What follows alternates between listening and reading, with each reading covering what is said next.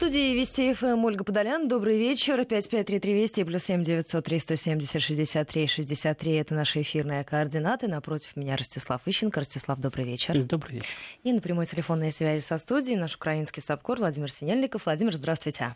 Добрый вечер. Ростислав, хотела у вас э, в начале нашего эфира спросить по поводу последнего заявления Петра Порошенко о том, что проблема искоренения коррупции на Украине связана с тяжелым советским, советским наследием. Об этом он рассказал в интервью «Фигаро». Проблема системы коррупции глубоко укоренена в обществе и в умах каждого, а проблема — это советская система. Я должен вас разочаровать. Дело в том, что мне э, с этим вопросом кто-то из ваших Опередил? коллег Позвонил Опередил, еще да? сегодня утром, да. И я уже тогда объяснял, что Петру Алексеевичу виднее. Потому что родился и вырос он при Советском Союзе. Значит, воровать его научили еще там. Ворует он сейчас. И папа его при Советском Союзе сидел, в общем-то, за коррупционные схемы. Значит, так что у него это семейная традиция. Он делится просто сейчас собственным опытом. А насколько это применимо ко всей Украине – Сказать, конечно, трудно, но все-таки Порошенко ее президент, ее лицо, значит, наверное, и здесь как-то можно с ним частично согласиться. А скажите, а не похоже ли это на вот какое-то такое инфантильное заявление, когда у ребенка спрашивают, кто это сделал, он пытается отмахнуться и сказать, нет, не я, это сестра, это собака, это кто-то или еще Я бы вообще на вашем месте радовался, что это все-таки виновата не Россия, не Путин, не ФСБ, а все-таки Советский Союз. Потому что это хоть какое-то разнообразие в э, украинской пропаганде, да, потому что до этого у них во всем э, был виноват либо лично Путин, либо Россия.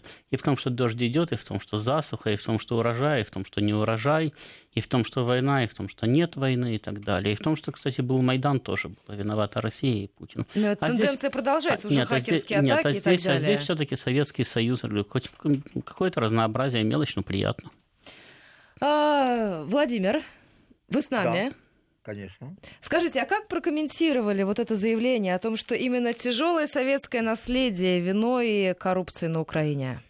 А, ну, мы не один раз уже говорили о том, об просто-таки катастрофической ситуации в украинских масс-медиа со свободой слова, когда все, что не говорит президент, даже если это явный бред, а, кстати, есть много заявлений Порошенко, которые иначе как явный бред квалифицировать просто невозможно, и мы, кстати, о нем, и, и тут есть повод поговорить о них как раз сегодня в контексте тех тем, которые мы обсудим. Так вот, э, украинские масс-медиа никогда не видят очевидных ляпов, очевидного абсурда в заявлениях президента Порошенко, что бы он ни вытворял и что бы он ни говорил. Точно так же это относится и к тому, что э, Украина якобы борется с коррупцией. Украинские масс-медиа считают, что э, если президент сказал, что э, Украина борется с коррупцией, значит Украина борется с коррупцией, хотя вообще-то, если говорить о реальной ситуации, то она просто смешна. Тут доходит до абсолютно смешных и абсурдных ситуаций. Э, ну, например, э, есть такая Севастьянова, заместитель министра юстиции, ну, было много шума вокруг электронных деклараций, хотя, по сути, это были только в электронном виде, то, что раньше подавалось на бумажных носителях, что это якобы метод борьбы с коррупцией. Так вот, есть такая Севастьянова, заместитель министра юстиции. У нее обнаружилось огромнейшее состояние, которое никак не связано с ее легальными доходами. Ее журналист спросил, а вот откуда она у вас? Она говорит, а у меня был человек, который меня любил, и это его подарки. Все, и никаких вопросов. Эм, если мы возьмем, например, декларацию Гройсмана, э, то он написал, что у него 11 миллионов доходов э, в гривнах, это где-то около 2,5-25 миллионов рублей э, от сдачи в арест в аренду какой-то недвижимости. Какой недвижимости, неизвестно. Ну вот человек заявил, что у него есть 25 миллионов рублей дохода в год от аренды недвижимости, и никто не проверяет, и все верят. Ну, то, есть то есть никто напиш... вопросов никаких не задает? Никаких абсолютно никто вопросов не задает. Есть еще более анекдотические ситуации, связанные с э, этой имитацией борьбы с коррупцией. Э, и на Украине, по данным многочисленных соцопросов, никто не верит в то, что есть борьба с коррупцией. Мы об этом уже говорили, и очень большое количество граждан считает, что уровень, что Янукович, ну, по сравнению с тем, что вот происходит сейчас, ну, это просто сопливое дитя по сравнению с тем уровнем коррупции, который есть сейчас. Я хотела вас, Владимир, спросить еще по поводу последствий кибератаки, потому что здесь кто в лес, кто по дрова. Климкин обвинил Россию в организации глобальной кибератаки. Глава интернет-ассоциации Украины исключил российский след вирусной атаки. Здесь уже речь пошла о том, что, в общем-то, НАТО помогут Украине, а, а, НАТО поможет Украине защититься от кибератак. Кто-нибудь пытается а, найти какой-то здравый ответ на вопрос, что же все-таки это было? А, нет, абсолютно никто не, не пытается. Ну, если Турчинов, э, секретарь Совбеза, говорит, что во всем виновата Россия, то как, например, служба безопасности Украины может занять другую позицию и сказать, что Турчинов несет ахинею? Естественно, э, все эти заявления бездоказательны, никто не пытается разобраться, что произошло на самом деле. То есть, э, по, по привычке, все, о чем говорил Ростислав, это так и есть. То есть, во всем виновата Россия, в том числе в кибератаке, в том числе в убийстве полковника украинской разведки и во всем остальном действительно в том, что и дождь идет, и что дождя нет, и что Днепр выходит из берегов, и что он высыхает, и, и что мосты разваливаются, и что мосты строятся. В общем, во всем виновата Россия. Ростислав, теперь не могу не спросить. Мы с вами много в этой студии обсуждали визит Петра Алексеевича в Вашингтон и в интервью французским СМИ он, в частности, заявил о том, что Трамп уделяет особенное внимание Украине, потому что среди всех международных проблем, с которыми он сталкивается, в частности, на Ближнем Востоке, в Северной Африке, Африке конфликт на востоке Украины легко разрешить. И, в частности, он говорил о том, что встреча пошла, прошла лучше, чем он надеялся, то есть по какому сценарию она могла пойти хуже, его могли просто выгнать. И тогда почему, если конфликт на востоке Украины так легко разрешается, он до сих пор не разрешен? Э, видите, благодаря вам я знаю уже два худших сценария. Я думал, что его могли просто не пустить в Белый дом, а оказывается, его могли еще и выгнать. Действительно, могло быть и так. Вот. Э, что касается сценария разрешения конфликта на востоке Украины, так ведь для Киева все изначально было очень просто. Они же сразу говорили, ну а что тут такого? Сейчас пошлем войска и наведем порядок. Когда войска послали, порядок не навели, а войска оттуда начали бежать, значит, они вынуждены были подписать вначале первое, потом вторые Минские соглашения, сказали, да бог с ним. Когда-то вот хорваты с сербами тоже подписывали соглашения. А потом пришло страшное НАТО Соединенные Штаты. Сербам сказали ну-ну. Хорваты провели операцию ОЛУ и ликвидировали сербскую край. Ну и мы так поступим. Сейчас Соединенные Штаты, НАТО, ЕС, там, весь цивилизованный мир поставит Россию в угол, значит, а мы вернем э, Донбасс обратно. Ну, в общем-то, их э, предупреждали, что э, Россия немножко крупнее Сербии. Самую малость, но немножко. То есть, есть были такое, в курсе, да? да? Да, в общем-то, и вооруженные силы у нее несколько более современные, и даже ядерное оружие, в отличие от Сербии, в наличии. Но они все равно не верили. Ну вот и сейчас они, в общем-то, находятся в том же состоянии они уже даже не знаю, верят ли они в то, что говорят, да, но э, другого они уже просто говорить не могут. Знаете, как человек вот впадает в такое полукоматозное состояние, значит, и повторяет все время одно и то же. Ну вот э, э, можно разрешить конфликт? Можно. А каким путем? Ну, естественно, силовым путем. Сейчас вот только надо, как прошло ну, надо, чтобы оттуда ушла Россия. И мы там быстро наведем порядок. Да, еще дайте нам, пожалуйста, деньги, оружие, пришлите военных советников – да, еще, кстати, давайте мы пришлем сюда войска ООН вооруженные.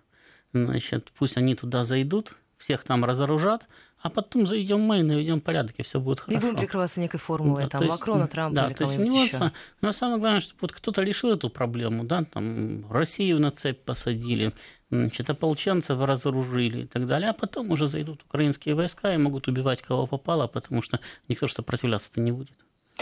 Ростислав, а скажите, вы согласны с Савченко, которая заявила о том, что война в Донбассе закончится, когда Порошенко перестанет быть президентом? Ну, она оптимистка. Э, война в Донбассе может э, после этого даже несколько активизироваться, а может и закончиться относительно быстро. Но не день в день, это точно. Потому что после того, как Порошенко перестанет быть президентом, а может быть даже и до того, как он перестанет быть президентом, но незадолго до того, война должна просто перекинуться на другие территории Украины, потому что они с каждым днем э, входят во все больше и больший клинч. У них остается все меньше и меньше, вообще практически уже не остается возможности отступить и каким-то образом договориться. То есть противоборствующие группировки все ближе и ближе подходят к силовому варианту. Не то чтобы они его хотят, у них других вариантов не остается, разрешения своих внутренних противоречий. А когда они вступают в противоборство между собой, то, как вы понимаете, Донбасс для них становится абсолютно третьей проблемой. То есть, да, они могут вот, накануне э, взрыва э, в Киеве или сразу после взрыва в Киеве для того, чтобы каким-то образом попытаться вернуть ситуацию в такое конвенциональное русло, да, именно в ситуации в Киеве между собой, они могут попытаться спровоцировать э, э, столкновение на Донбассе. Они могут, э, то есть столкновения это могут произойти просто потому, что украинская власть, выясняя отношения между собой, потеряет контроль над боевиками, которые там расположены. То есть там возможно большое количество вариантов. И да, обострение там возможно но э, в силу того, что основная тяжесть конфликта уже давно переносится в Киев, Значит, э, когда Порошенко будет близок к тому, чтобы перестать быть президентом, или когда он перестанет быть президентом, война начнет перемещаться на другие территории Украины. И, соответственно, война начнет уходить с Донбасса. Это не произойдет, естественно, с вечера на утро или с утра на вечер. Но это должно произойти достаточно быстро. То есть война не кончится, она просто переместится в другие регионы. Владимир, не могу вас не спросить. Мне кажется, что вот здесь, может быть, действительно большое видится на расстоянии. А насколько Порошенко близок к этой точке? А, вы знаете, я думаю, что Порошенко вообще просто не понимает тех реалий, которые есть э, сейчас вокруг него. То есть это человек, который утратил чувство реальности. И он э, действительно считает, что у него есть какие-то политические перспективы. В принципе, вероятнее всего, он действительно открыто надеется на введение иностранных войск. В принципе, он действительно, вероятнее всего, надеется на то, что будет оказано давление на Россию. И он тогда станет, э, и если, и если получится такая возможность, ему удастся залить кровью Донбасс любой ценой ценой любых потерь украинской армии, пусть это будут сотни тысяч убитых, раненых и искалеченных людей, но он зальет кровью украинских солдат Донбасса и восстановит свою власть. Э, я думаю, что это единственное, что он сейчас надеется и во что он сейчас хоть как-то верит и считает реальным. А, ну, вы знаете, мы уже не один раз говорили о том, что Петр Порошенко это человек, э, который является слабым президентом. Говоря образно, не по Петьке шапка Мономаха. Но человек, который стал президентом абсолютно случайно, которого еще осенью 2013 года вообще никто всерьез не принимал, и который просто взлетел на гребли государственного переворота в феврале 2014 года. То есть случайный человек во власти оказался просто неспособный, не готовым и неспособным управлять страной. И вот отсюда все проблемы, потому что в принципе, если говорить объективно, в начале президентства Порошенко у него, естественно, были все возможности решить кризис мирным путем в стране. Э, для этого просто не нужно было пытаться силой задавить Донбасс, как он это делал, а пытаться договориться, найти взаимные компромиссы, взаимные уступки. Но он, это, э, он избежал, ушел от этой возможности и просто вверх страну, вверх страну в ситуацию полной катастрофы. Просто потому, что это человек, который не понимает, что он делает, э, и не, ну, на абстрактном уровне, естественно, бытовом уровне, на бытовом уровне он все это прекрасно понимает, э, то есть какие-то простые элементарные ежедневные вещи, а вот абстрактного мышления, которое необходимо для управления государством, у него просто-напросто нет. Можно сказать, что вот можно набрать умных советников, но этот принцип не работает. Дело в том, что умные советники бывают только у умного правителя. У глупого правителя советники или подхалимы, или дураки. Владимир, очень много обсуждалась тема закона о реинтеграции Донбасса. Скажите, почему сейчас она заглохла или какие-то там идут обсуждения? Вы знаете, я думаю, что тема реинтеграции э, возникла не случайно у Порошенко в канун визита в Соединенные Штаты. Он пытался э, там совершенно очевидно э, добиться согласия Штатов на этот план, который фактически отменял мирный процесс. Но поскольку Дональд Трамп, ну, мягко говоря, пренебрежительно обошелся с Порошенко, естественно, вся эта его инициатива оказалась абсолютно нереальной. И Порошенко просто понимает, что эта реинтеграция в его варианте никому не нужна. Она не имеет поддержки на Западе. Без поддержки на Западе она не имеет даже даже сколько-нибудь э, таких тактических перспектив, и эту тему просто решили тихонько задвинуть назад по той простой причине, э, что она абсолютно нереалистична и невыполнима. Это просто абсолютно попытка уйти из нормандского формата, которая была очевидно предпринята Порошенко, провалилась, и Порошенко сейчас, после того, когда его поставили на место и в Брюсселе, и в Вашингтоне, опять будет пытаться как-то интриговать в рамках нормандского формата. Именно поэтому идея реинтеграции Донбасса просто тихо, э, просто просто замалчивают, чтобы они просто забыли. Ростислав, Ольга? согласны, то есть об этом законе о реинтеграции можно будет забыть?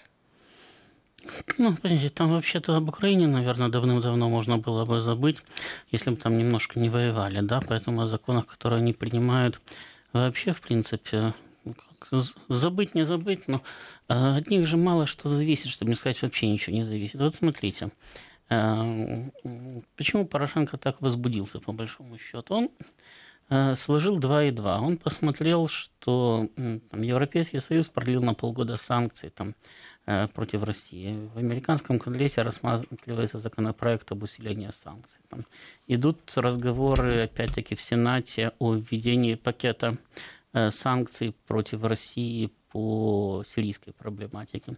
Порошенко воспрял духом, он решил, что сейчас значит, Запад будет давить Россию. А для чего давить Россию? Ну, для того, чтобы Порошенко было хорошо.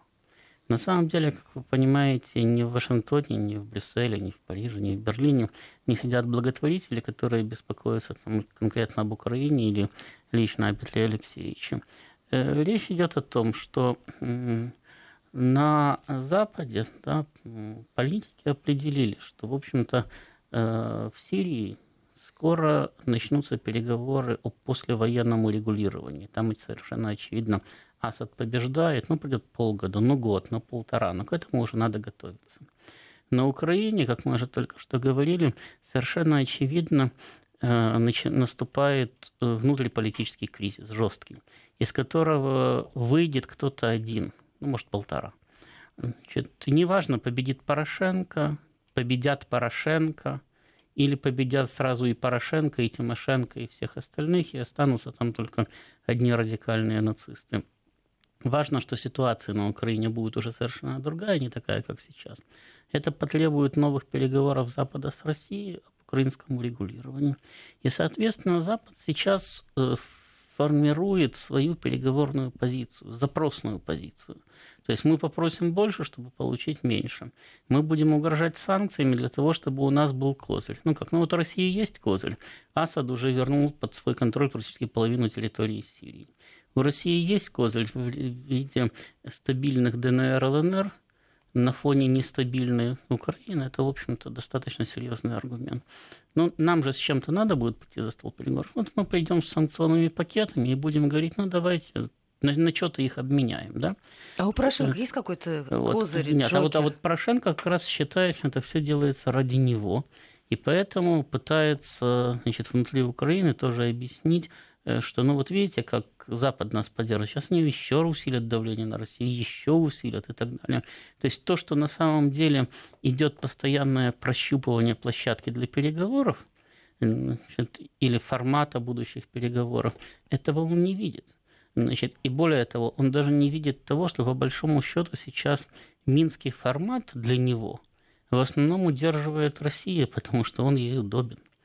А в принципе и Германия, и Франция, и Соединенные Штаты готовы уже вообще вывести этот режим за скобки и вести переговоры напрямую. Им главное свои интересы отстоять.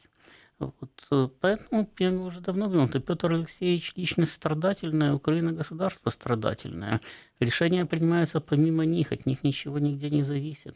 То есть в самом пиковом случае они могут пойти по пути Турчинова. Э, развязать войну, ну и потом говорить, видите... Ну подождите, мы, но мы последствия, последствия, они понимают последствия Оно, в этом случае? Понимаете, последствия-то они будут ужасными, да, в первую очередь для Украины, но э, это активное действие, которое позволяет им вернуть часть субъектности. Мы развязали войну, мы решаем, когда ее закончить. Нет, ну может вы нас, конечно, и убьете, но тем не менее до тех пор мы будем воевать, вы будете нести потери, а у вас там в Европе будет вообще значит, неприятно, потому что пока мы воюем, какой газ будет идти? Его не будет. Этот, э, газопроводы будут перекрыты. Значит, то есть появляется хоть какая-то возможность зацепиться за, за стол переговоров. Можно, конечно, потом повиснуть в Нюрнберге, Значит, но... Но об этом как-то не хочется Да, но, но, но вначале есть возможность вернуть себе хотя бы часть субъектности. Но это очень рискованный, как вы понимаете, шаг. Начать крупную европейскую войну для того, чтобы вернуть субъектность для будущих переговоров. А других возможностей нет. Потому что а больше никто с этим не собирается считаться. Это э, территория катастрофы, это территория разрухи, это территория, с которой, в общем-то, никто не хочет иметь дело, потому что она э, очень дорого стоит, ее восстановление и все остальное. Значит, э, поэтому люди пытаются как-то решить свои проблемы таким образом, чтобы вывести Украину за скобки. Я еще раз повторяю, если бы все бы были бы абсолютно уверены, что вот этот межеумочный режим, вот в таком своем межеумочном состоянии просуществует до 2019 года и успеют вступить в строй обходные газопроводы, да на них бы вообще бы никто бы не обращал бы внимания. После 2019 года хоть убейтесь, хоть зарежьте друг друга, делайте, что хотите. Вас можно просто уже обнести забором и забыть о том, что вы существуете. А когда сами от себя территорию очистите, тогда уже можно будет решать, что с ней делать дальше. Вот. Но э, есть вот этот зазор в два года. Они сыпятся сейчас – то есть тут а, вопрос, устоят да, ли они да, до этого а момента? Это уже, это уже не вопрос, они не устоят до этого момента. Вот они сейчас рассыпаются, а э, решить проблему с транзитом можно будет только в 2019 году. Значит, поэтому э, сейчас возникает проблема, каким образом минимизировать риски и потери от того, что э, киевский режим вот, проходит эту точку бифуркации, после чего там все будет меняться, и никто не знает, как оно поменяется. Никто не знает, кто кого в Киеве убьет. Никто не знает, э, кто будет в Киеве президентом. Никто не знает, что он там начнет творить. Войну объявлять, транспортное сообщение перекрывать. Или наоборот – это окажется какая-то более адекватная власть, готовая там, к каким-то более адекватным переговорам и так далее. Поэтому на всякий случай все, так сказать, окружающие Украину страны, все заинтересованные лица, все готовятся к тому, что будет после, и готовят к этому делу свои позиции. Мы сейчас прервемся, у нас впереди новости начала часа, затем продолжим. Киевский тупик с Ростиславом Ищенко. Еще раз напомню наши эфирные координаты 553320 и плюс 7903 170 63 63. Сейчас новости. 18.34 в Москве. Возвращаемся в программу. Напротив меня Ростислав Ищенко, 553320 и плюс 7 903 170 63 63. Это наши эфирные координаты. Задавайте ваши вопросы в финальной части нашей программы. А, самое интересное обязательно Ростиславу задам. Ростислав, мы с вами остановились на весьма интересной точке. А вот после и будут ли на протяжении этого времени до 2019 года каким-то образом этот весьма хрупкий режим Порошенко пытаться поддерживать? Если вы имеете в виду, что Запад, то да, однозначно да, да. нет. Потому что они это уже не сделали. Они это, последний раз они это не сделали сейчас. Потому что Порошенко к ним примчался, в общем-то, с сигналом СОС. То есть фактически вот этот вот вояж, он буквально носился с транспарантом «Меня свергают, скажите, что не надо». Ну, мы уже говорили, что сказать не надо, они могли единственным путем, то есть продемонстрировать свою политическую поддержку. Ну, то есть Трампу надо было с ним сидеть не две минуты, а хотя бы двадцать. Сказать несколько добрых слов, сказать нам вроде того, что Петр Алексеевич, мы знаем, что вы единственный украинский политик, с которым могут сотрудничать Соединенные Штаты. Всех остальных мы вообще в упор не видим. Это был бы отчетливый сигнал в Киев, что Порошенко трогать не надо. То же самое могла сделать Меркель или Макрон. Для этого было бы достаточно, в принципе. Если бы дали бы еще денег и побольше, у Порошенко бы вообще бы не было проблем. То есть все бы поняли, вот он любимец Запада, он кассир, его трогать нельзя. Значит, но они сделали все диаметрально противоположным образом. Они его демонстративно унижали, они э, с ним ни о чем не договаривались, опять-таки, демонстративно. Они ни разу не подтвердили ни одно из его высказываний о том, что я договорился о том-то, я договорился о том-то, я договорился об этом там, и так далее. Более того, опять-таки, мы с вами вчера говорили, когда он приехал в Киев и собрал журналистов для того, чтобы рассказать им о том, какой у него был успешный, фантастический, как он говорит, успешный визит, да, Ему не нашлось э, ничего рассказать, кроме того, какое было теплое рукопожатие у Трампа, там, как они хорошо поговорили с Макроном и так далее. Но как только у него начинали спрашивать о конкретике, он все время говорил, да, чепуха все это. Я посмотрел и понял. У нас есть огромная поддержка. Я зашел и увидел там и так далее. Вот. Э, понимаете, то есть это опять-таки это был отчетливый сигнал его киевским оппонентам, что ну, никто не будет вмешиваться. Вы там разбирайтесь сами, как хотите. он вас убьет, значит, он вас убьет. Вы его убьете, значит, вы его убьете. А мы потом будем работать э, с тем, что будет после вас. То есть э, э, не нравится мне название тупик, да? но тем не менее ситуация на Украине зашла в тот тупик, который перестал удовлетворять всех. То есть не то, чтобы это совсем уж плохо, да, ну вроде хоть какая-то там стабильность сохраняется и так далее. Но тем не менее в результате э, общих глобальных изменений, да, и, и Европейскому Союзу, и Соединенным Штатам, и России необходимо какое-то расширение пространства решений, новая площадка для игры, новое пространство для маневра.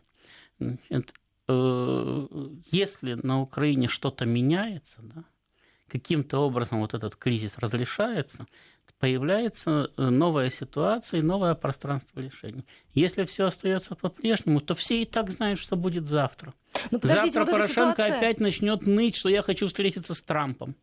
Ну вот эта законсервированная ситуация, она же не может бесконечно продолжаться. Ну, вот вот именно... даже Süddeutsche Zeitung сегодня пишет о том, что несмотря вот на громкие это... заявления Порошенко во внешней арене, о том, что, посмотрите, со мной встречаются эти, вот эти и вот эти, э, немецкая пресса пишет о том, что его рейтинг в стране составляет около 12%. Ольга, именно потому, что все понимают, что это не может продолжаться бесконечно.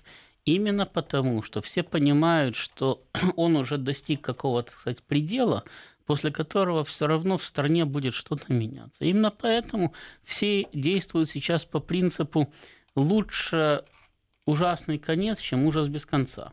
То есть его не толкают, не действуют по принципу падающего толкни. Никто не звонит в Киев и не говорит там, Юлия Владимировна, если завтра вы пристрелите президента, мы вам дадим звезду героя. Да? Значит, э, э, но все убрали руки и говорят, ну, пожалуйста, разбирайтесь сами. Вы разберитесь сами. Значит, и я говорю, все готовят свою позицию на после того, как они разберутся сами. Потому что я говорю, ну, европейцы могут сказать, что новая власть не наша власть. Ну, кто и да, кто ему были причастны, к этой не причастны. Мы, мы даже не, не знаем, кто эти люди. Мы их к власти не приводили, они сами пришли. Вот. Значит, мы, соответственно, будем говорить европейцам, как уже говорил Владимир Владимирович, видели, что вы сделали, да? ну давайте теперь как-то же выкручиваться из этой ситуации надо. И так далее. Американцы будут потихонечку всем звонить и говорить, вы видите, и вам плохо, и им плохо, и всем плохо, а нам как-то вообще не так плохо, мы оттуда далеко. Давайте мы вам поможем как-то сладить здесь, а вот тут вот у нас по Ближнему Востоку есть некоторые желания, давайте вы нам поможете их удовлетворить и так далее. То есть все будут решать свои проблемы. Только украинские проблемы никто решать не будет. На Украине слишком долго Э, ждали, рассчитывали и действовали, исходя из того, что вот там, Европейский Союз, Соединенные Штаты, Россия, все будут бороться за Украину, и поэтому будут засыпать ее пряниками. И надо только ходить и быстренько не, не забывать мешок подставлять, значит, и хватать те, которые послаще. Э, сейчас они пришли к закономерному результату. Украина оказалась в такой ситуации, когда она никому не нужна. Не то, чтобы вообще стратегически не нужна, да? Нет, э, в перспективе, конечно, необходимо, но именно сейчас, вот именно в данный момент, нет ни у кого никаких серьезных механизмов реальных воздействия на ситуацию на Украине. Следовательно, для того, чтобы такие механизмы появились, надо, чтобы ситуация изменилась. Пусть в худшую сторону, но изменилась тогда, возможно, появятся какие-то механизмы воздействия на нее, тогда ее можно каким-то образом опять начинать форматировать. А то, что происходит сейчас, может быть, это не самый худший вариант но он никакой и поэтому никого не устраивает. Ну вот смотрите, наши слушатели спрашивают, а как объяснить тогда безвизовый режим Украины и ЕС? И вот только что пришло сообщение о том, о том что Совет ЕС одобрил временные односторонние торговые преференции для Украины. Это жест нашей политической экономической поддержки, учитывая тяжелую ситуацию в этой стране, говорится в документе. Там, как только Совет ЕС одобряет какие-нибудь временные преференции для Украины, так на Украине сразу же начинается очередная экономическая катастрофа. Э, предыдущий раз временные преференции э, Совет ЕС одобрял, когда э, начинало действовать соглашение об ассоциации. Тогда Совет ЕС решил, что оно начнет действовать раньше, чем будет ратифицировано. Значит, и на Украине тоже все радовались и говорили, видите, как нас поддерживают. Дело закончилось тем, что тут же началась экономическая катастрофа. То есть тут же начала быстро сворачиваться украинская промышленность. Уже на следующий год они знали, что э, по тем квотам, которые выделены ЕС, они э, поставляют туда значительно меньше товаров, чем раньше поставляли без зоны свободной торговли. Значит, уже сделать ничего не могли. Еще пару лет говорили, что все равно им будет лучше, потому что придут инвестиции. Закончилось дело тем, что даже Кучма признал, что на Украине экономическая катастрофа. И что она уже, как он сказал, да, Тимошенко сказала, что она развалится до 2019 года. Если Порошенко останется президентом. Надо понимать, что если Тимошенко будет президентом, то не развалится. Вот. То есть ЕС все время о чем-то говорит. Да? На Украине от этого становится не лучше. Э, о безвизовом режиме уже, по-моему, говорили 10 раз. Безвизовый режим был предоставлен ЕС в такой форме, что лучше бы он его не предоставлял. Он э, только, только сегодня там были сообщения о том, что люди жалуются, что по биометрическому паспорту их украинские перевозчики не пускают в автобус для того, чтобы выехать в Болгарию, потому что говорят, здесь визы нету. То есть не все в курсе да, из принимающих. А, да, а этот самый, а э, там какой-то там у них центр визовой поддержки, да, который объясняет перевозчикам, кого надо возить, кого не надо, в это время не работает. И говорят, ну как же так, вот уже визы не ставят, да, а с, с биометрическим паспортом не пускают. Так лучше бы ставили, так, по крайней мере, видно, вот виза есть, можно ехать. И так далее. То есть, э, ну, помимо того, что от этого никому не стало лучше, ну, за исключением того, что часть этих самых, часть э, э, украинцев потратилась на приобретение безвизового, э, то есть, это, самое, биометрического паспорта. Им же их не бесплатно выдали. Значит, но... Ну, то есть дешевле, чем виза просто, да? Шенгенская. Нет, ну просто за шенгенскую визу надо платить каждый раз, да. А здесь а, один раз за, получил, за, там за биометрический паспорт, За биометрический паспорт заплатил один раз. Но, тем не менее, я уже говорил, что для того, чтобы собрать пакет документов, необходимый для того, чтобы с этим биометрическим паспортом пересечь границу, все равно придется заплатить примерно столько же, сколько и за визу. Вот, так что она там получается так, ну так. Тем более, что, опять-таки, Ольга, если вы едете погулять по Парижу, то 35 евро для вас ровным счетом ничего не решают. Ну, выпейте на чашку кофе меньше. Вот. А если вы едете собирать клубнику в Польше, так, то вам, это би... разница, так, вам би... так вам биометрический паспорт ничего не дает, потому что он вам позволяет ехать только с туристической целью. А для поездки на работу вам все равно надо получать рабочую визу в обычном, в обычном порядке. Так что хоть так, хоть так, но это самое, э, практически, практически ситуация для большинства украинцев осталась той же самой, но только теперь можно на каждом углу говорить, но у нас безвизовый режим с Европейским Союзом.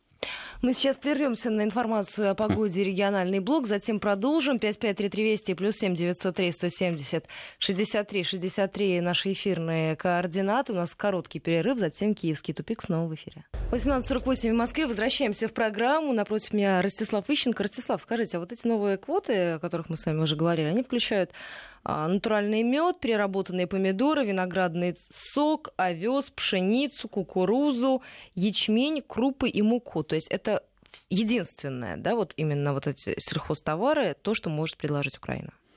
Ну, я думаю, что пока еще не единственное, да, но это, по крайней мере, э, то, что может интересовать Европейский Союз. Понимаете, даже с точки зрения поставок сельскохозяйственной продукции, Украина могла поставлять в ЕС в свое время значительно большую номенклатуру товаров, чем она поставляла. Но по большому счету Европейский Союз, да и вообще мировой рынок интересовался э, тремя видами сельскохозяйственной продукции. Это э, зерном пшеницы и кукурузы, это семечкой подсолнечника и это рапс. То есть под это отводились основные посевные площади на Украине. И это единственное, что, собственно, закупалось. Вот. Э, Все остальное э, это мелкотоварные партии, даже когда Европейский Союз дает какие-то дополнительные квоты. Потому что это ну, не решает проблемы даже соответствующей отрасли украинского сельского хозяйства. Естественно, никакую промышленную продукцию Европейский Союз Украины закупать не собирался. Естественно, э, даже когда речь заходила о партнерстве в каких-то отраслях, промышленных именно, Украину просто обманывали. Например, взлетевший после очень долгого периода э, очень трудных и неэффективных работ европейский военно-транспортный самолет оказался ну, почти как две капли воды, похожие на так и не взлетевший украинский Ан-70, по поводу которого Европейский Союз долго вел переговоры с Украиной и говорил, что да, наладим совместное производство, будем производить вместе. Э, получил практически полную документацию. Но ну, потом решил построить свой самолет. Э, Ан-70 сейчас никому не нужен. В России летают Илы. Значит, здесь тоже как-то не сложилось с сотрудничеством, потому что Украина все бегала то туда, то туда, никак не могла себе цену сложить. Значит, в Европе летает э, теперь этот Airbus, да, значит, военно-транспортный, а вот он 70 так не вышел за пределы двух опытных экземпляров. Все. Значит, вот точно так же и в других э, э, сферах сотрудничества. Если ну, хорошо, а всякие там удобрения, красители, еще что-то. Понимаете, удобрение, я вот думаю, что на удобрение сейчас Европейский Союз может квоту по большому счету и увеличить, потому что Украина их не сможет туда поставлять, э, они не конкурентоспособны становятся.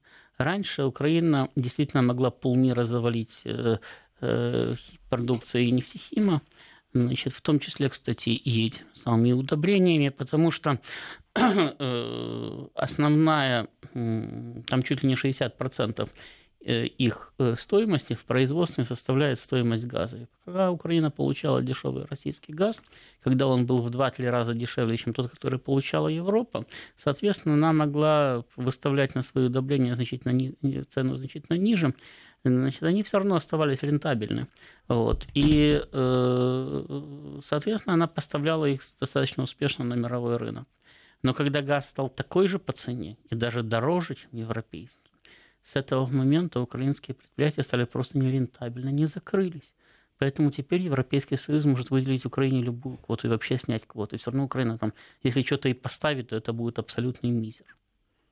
Ну, то есть хорошо, а в дальнейшем это будет только список сельхозпродукции, который, возможно, будет только уменьшаться? Я думаю, что он будет уменьшаться хотя бы потому, э, что мы, опять-таки, в прошлом году уже видели, что Украина не смогла выполнить свои контракты. Я не говорю там квоты в Европейский Союз, они такие мизерные, что там проблем не было. Вот не смогла выполнить свои международные контракты по поставкам сельхозпродукции, в частности зерна, потому что не смогла вывести все это в порты. Есть э, дорожная инфраструктура оказалась настолько разрушенной, что Украина не смогла вывести то, что она фактически собрала, то, что она произвела, и то, на что были контракты. Да? Соответственно, как вы понимаете, если вам один раз поставщик сорвал контракт, то в следующий раз вы уже заключите, скорее всего, с кем-то другим. Тем более, что предложение на мировом рынке есть, и не только украинское. Следовательно, ее эти возможности будут сокращаться. А поскольку украинская дорожная сеть и украинские порты, их пропускная способность не увеличивается, а только уменьшается, то, следовательно, эта тенденция в сельском хозяйстве будет продолжаться. То есть будет сокращаться не только промышленное производство, но и сельское хозяйственное производство, несмотря на то, что еще два года назад Яценюк обещал, что Украина станет великой аграрной сверхдержавой. Вот это процессы взаимосвязанные. И нельзя выделить что-то одно, и вот на базе какой-то монокультуры да, или на базе какой-то одной отрасли разбогатеть и стать, э, чувствовать себя как э, там, Германия или Франция. Все-таки любое богатое, зажиточное государство или государство, которое имеет возможность или стремится стать богатым или зажиточным, но стремится развивать все отрасли и сферы экономики. Без этого просто невозможно. Э, точно так же, как, допустим, государство БРИКС, да, они, прежде чем стать пятой, первой, э, седьмой экономикой мира, да, они вначале все-таки развили практически все отрасли производства. Они там, не ориентировались на э, только аграрное производство или на какую-то часть промышленного производства, или, допустим, Индия не, не ориентировалась только на свою силиконовую долину. В Индии развивалась и металлургия, и сельское хозяйство, э, и высокотехнологичное производство и так далее. То же самое происходило в Китае, то же самое происходило и происходит в России, то же самое происходило и происходит в Бразилии и так далее. Значит, поэтому э, сориентироваться... Ну, то есть никто не делал одну ставку, скажем. Да, сориентироваться на то, что мы вот э, будем производить помидоры, да, и заваливаем весь мир, и на этом деле разбогатеем, такого никогда не будет. Ростислав, у нас мало времени остается. Не могу не спросить. Порошенко надеется, что Рада одобрит отмену депутатской неприкосновенности, потому что избранники народные должны раз навсегда уравнять себя в правах с остальными гражданами. Зачем против кого? Ну, посмотрите, на Украине об отмене депутатской неприкосновенности говорят ровно столько, сколько существует Украина. Это очень выигрышная, очень выигрышная тема. Население, в принципе, не знает, зачем отменять депутатскую неприкосновенность. Но всегда это хорошо воспринимает, потому что говорит, ну как же, вот они там такие неприкосновенные, значит, А теперь сидят. будут как все. Да, а теперь будут как все, хоть как все они все равно не будут. Да? Значит, периодически депутатов попугивают отменой неприкосновенности, значит, потому что там у всех у них рыльца в пушку, значит, и, соответственно, ежели чего, то э, можно сразу весь парламент отправить суть, э, отбывать срок. Значит, по большому счету механизм э, э, снятия депутатской неприкосновенности и так существует. по представлению прокуратуры парламент голосует, и, пожалуйста, вот, задерживайте, проводите следственные действия там, и так далее. Опять-таки, по большому счету, депутаты действительно раздражают население, потому что они используют э, свою неприкосновенность, да, ну так, скажем, условно, с превышением полномочий. Потому что есть, ну, то есть на Украине э, привыкли не исполнять законы, их трактовать. И если самое написано, существует депутатская неприкосновенность, они это воспринимают не так, что вот их самое, прокурор не имеет права арестовать или возбудить против них уголовное дело без согласия парламента они это воспринимают так, что даже за нарушение правил дорожного движения их не имеют права остановить, потому что они неприкосновенны. А если они в парламенте друг другу морду набили, то они тут же пишут друг на друга заявление в прокуратуру с требованием арестовать того неприкосновенного, потому что он побил этого неприкосновенного и так далее. Естественно, все это э, выливается в совершенно гротексную и абсурдную форму. Естественно, это раздражает население. Поэтому когда в очередной раз какой-то партии или политику надо набрать очки – они приходят и говорят, так мы сейчас отменим депутатскую неприкосновенность. Все говорят, да, браво, бис, давайте отменять.